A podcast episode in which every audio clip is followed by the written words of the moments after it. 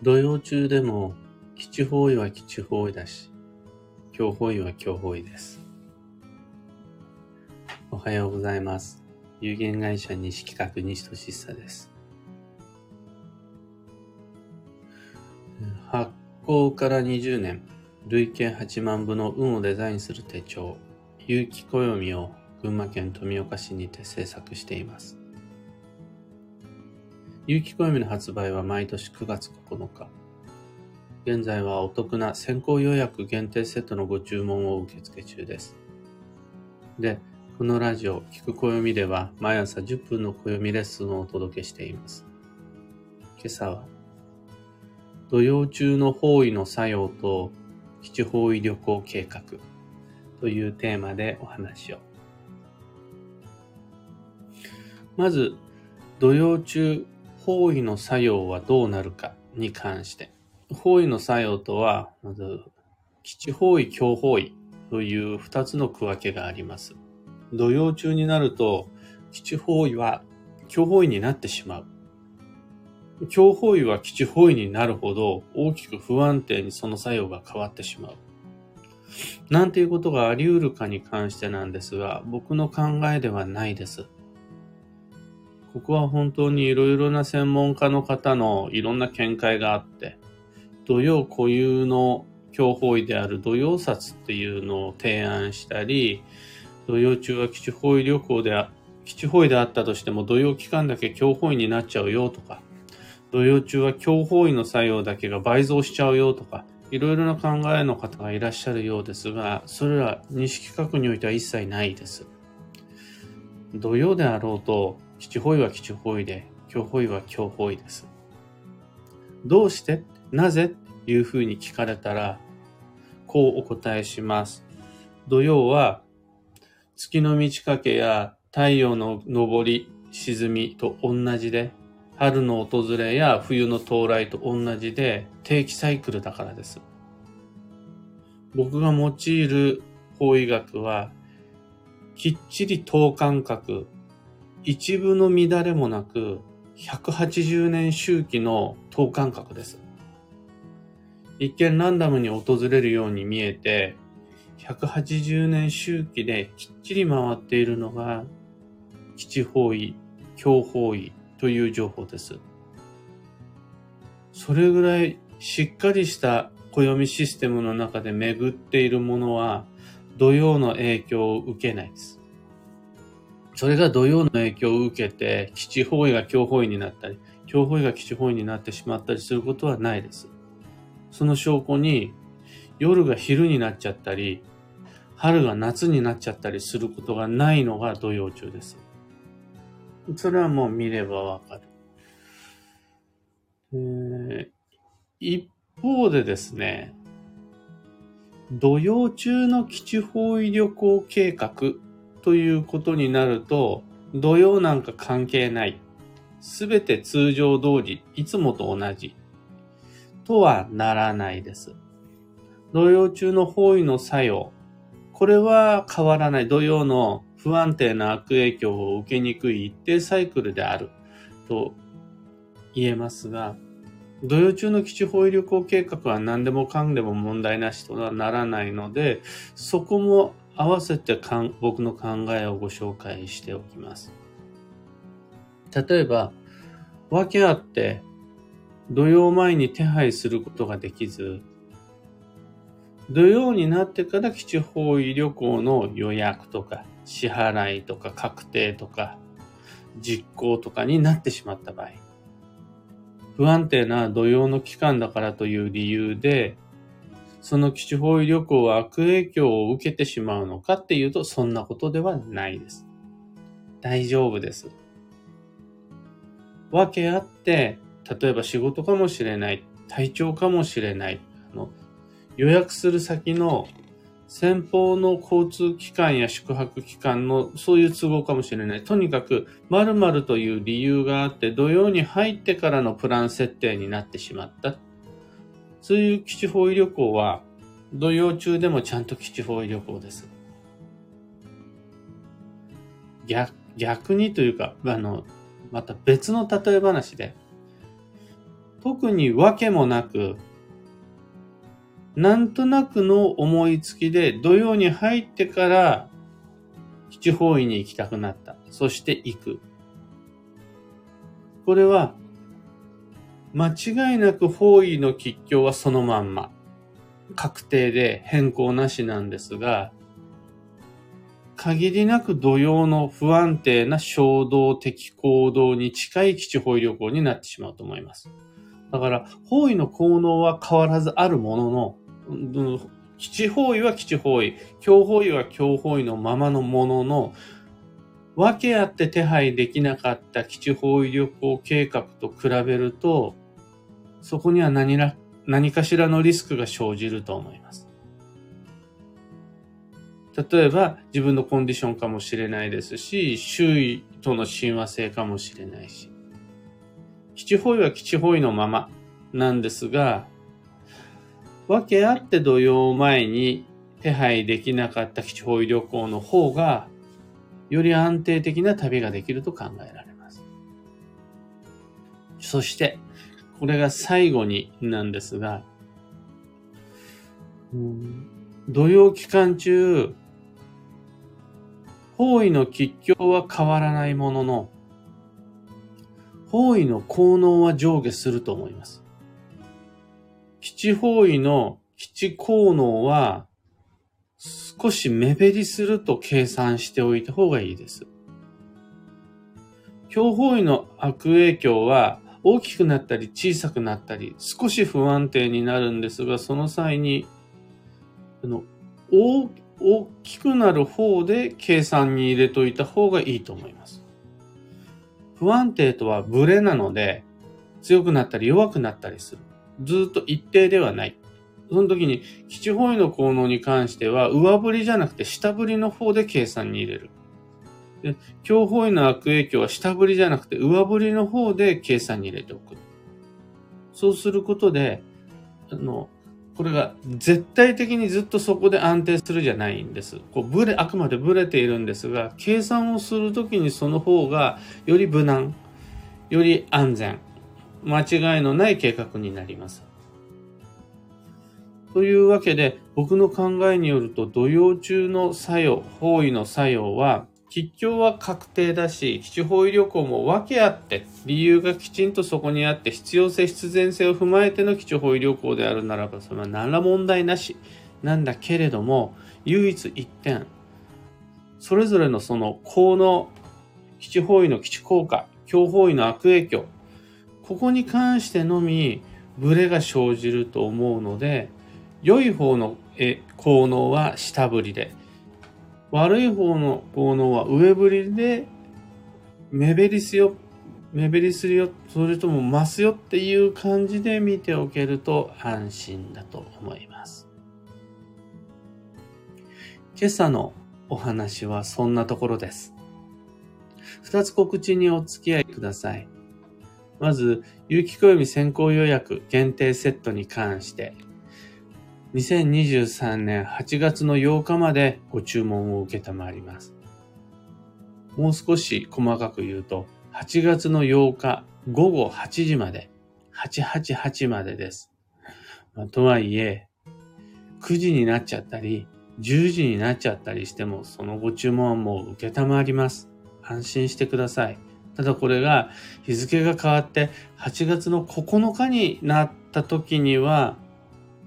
ウェブショップ閉まっちゃってると思います。そうなってからはもう手続き上、なんとかなりませんかっていうのはなかなか難しいので、迷ってる方、8月8日までのご注文お待ちしています。次に、いろんな街での暦のお話し会に関して、直近が9月20日水曜日の大阪、それと10月17火曜日の松本になるんですが、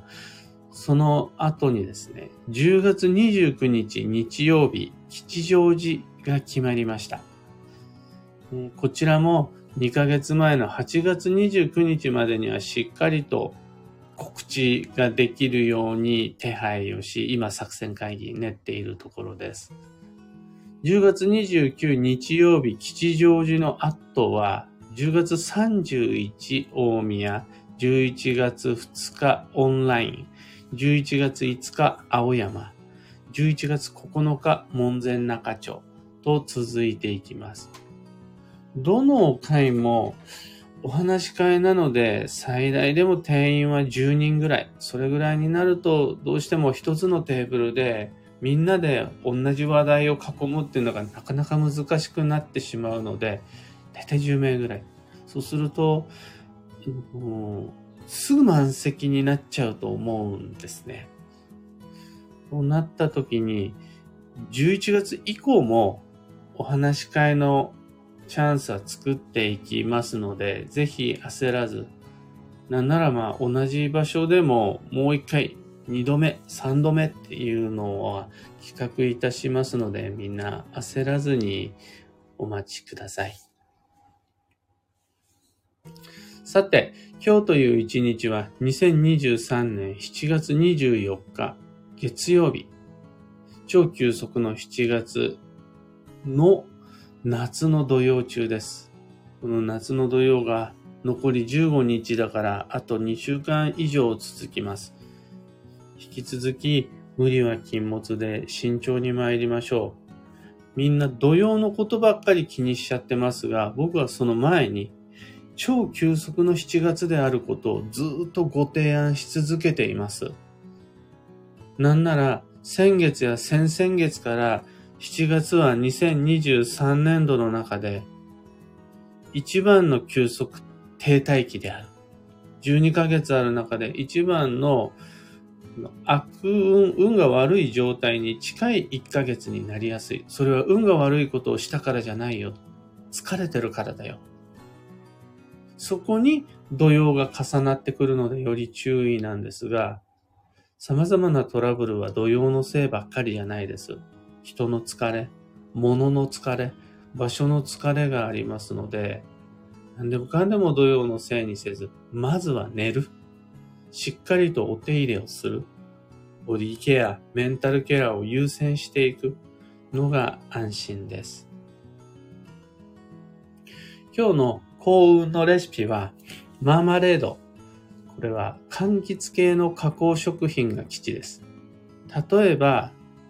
マーマレードという作り方以外にも、ジャムとかコンフィチュールって言われるものもあるし、まあどれも同じようなものなんですが、他にも加工食品としては、オレンジジュースとかレモネードも OK です。最後に今日のキーワードは交換、合うものに取り替える。その心はうまくいかない方法を無自覚に続けちゃうのはあまり良くないです。例えばですよ、切れない包丁で玉ねぎのみじん切りをしていて、切れないなーって思いながら切り続けるのは危険です。その不具合不都合が出ている部分を放置してしまうと、その後、何かしらのトラブルが起こる可能性あり。そうすると、例えば包丁を変える、道具を変えるとか、やり方を変えるとか、パートナーを変えるとか、やる場所を変えるとか、タイミングを変えるとか、何かしらの軌道修正変更を気づいた時点からなるべく早く行って基地となります。以上、迷った時の目安としてご参考までに。ところで、聞く暦ではツイッターにてご意見ご質問募集中です。知りたい占いの知識や今回の配信へのご感想など、ハッシュタグ、聞く暦をつけてのツイートお待ちしています。それでは今日もできることをできるだけ、西企画、西俊久でした。いってらっしゃい。花さん、おはようございます。ニコマルさん、おはようございます。漢方花子さん、おはようございます。今日のみんなの街の空模様は、晴れが多いですね。みんな晴れだ。オペラさんの街が曇り、空ぐらいですね。僕の街は、もう、いかにも教科書に出てきそうな夏休みの青空です。お盆休みの青空って感じではないですが、な、もう夏っていう感じの青空が続いています。この感覚で浮かれているとちゃんと超急速土曜の荒波を食らってしまうので、浮かれすぎずに地に足つけて参りましょう。ちなみに、あの、浮かれないとか、地に足をつけるとか、慎重に丁寧に過ごすなどの定義は何をもって慎重とするのか、何をもって浮かれてないとするのか、この具体的な定義が西企画には明確にありまして、ゆっくり速度を落として動く。これにつきます。言葉だったらゆっくり喋る。立ち上がるときゆっくり立ち上がる。ご飯を食べるときゆっくり食べる。片付けるときゆっくり片付ける。これが浮かれてないね。慎重だね。丁寧だね。と認めることができる定義です。速度を落として参りましょう。アルココさん、小川智美さん、オペラさん、スタッカートさん、ビートさん、ユウさん、おはようございます。ミノキチさん、マイクさん、グルーブさん、キミコさん、タカさん、クーさん、ココさん、姉ちゃんさん、ちななおさん、タートルさん、おはようございます。タートルさん、む、娘が車のドアに指を挟みました。大事に至りませんでしたが、引き続き土曜期間中気を引き締めていきます。これね、子供たちのように集中力が常にいろんなところに移行していくスピードが速い。まあ、注意力散漫っていうよりは常に別の何かに集中している子供にとって指をドアに、車のドアに挟むって不注意というよりは別の何かに注意してるだと思うんです。だから動揺中じゃなくてもよくあることだとは思うんです。が、その時もしもですよ、ゆっくりドアを閉めていたとしたら、挟んでいたと、挟んだとしても痛みは少ないし、挟む機会も減らせると思うんですね。そうすると、土曜期間中、気を引き締めなさいって、ご息女に伝えるとしたらそれはちゃんと車を閉めなさいっていうよりは、別に車に、のドアに指を挟んでもいいから、ゆっくり閉めよう。が、その引き締めていくっていう感じになると思います。ゆっくり開けて、ゆっくり閉めて、ゆっくり出発進行しましょう。キーボードさん、エヌシャンティさん、おはようございます。スタッカートさん、おはようございます。昨日、車のシートにお弁当の汁が溢れました。土曜ですね。そう、そのね、地味な感じ、ちょっと土曜っぽい。超急速じゃないっぽい。このね、地味に、地味にやられる、お弁当の汁溢れる。しかも愛車に、愛車のシートに。これ、いいですね。教科書に載せたい、コレクションしたい土曜ですね。その、まあ、お弁当、でもね、飲み物をちょっとこぼしちゃう。これ全然あるじゃないですか。液体なんだから。お弁当の汁がシートにこぼれる。絶妙な土曜ですね。もうそうです、もうむしろいいと思う。もうお清めだと思います。その結果、これ今度から気をつけようって思うだろうし、あのシートもよく拭いて、清まっただろうし、これはいい土曜ですね。さすがです。もうとはいえ、しょっちゅう車の中でお弁当を食べてて、で、毎回のように汁をこぼすっていう方がいたとしたら、それは同様じゃないです。いつもの安定的なおちょこちょいです。ただ、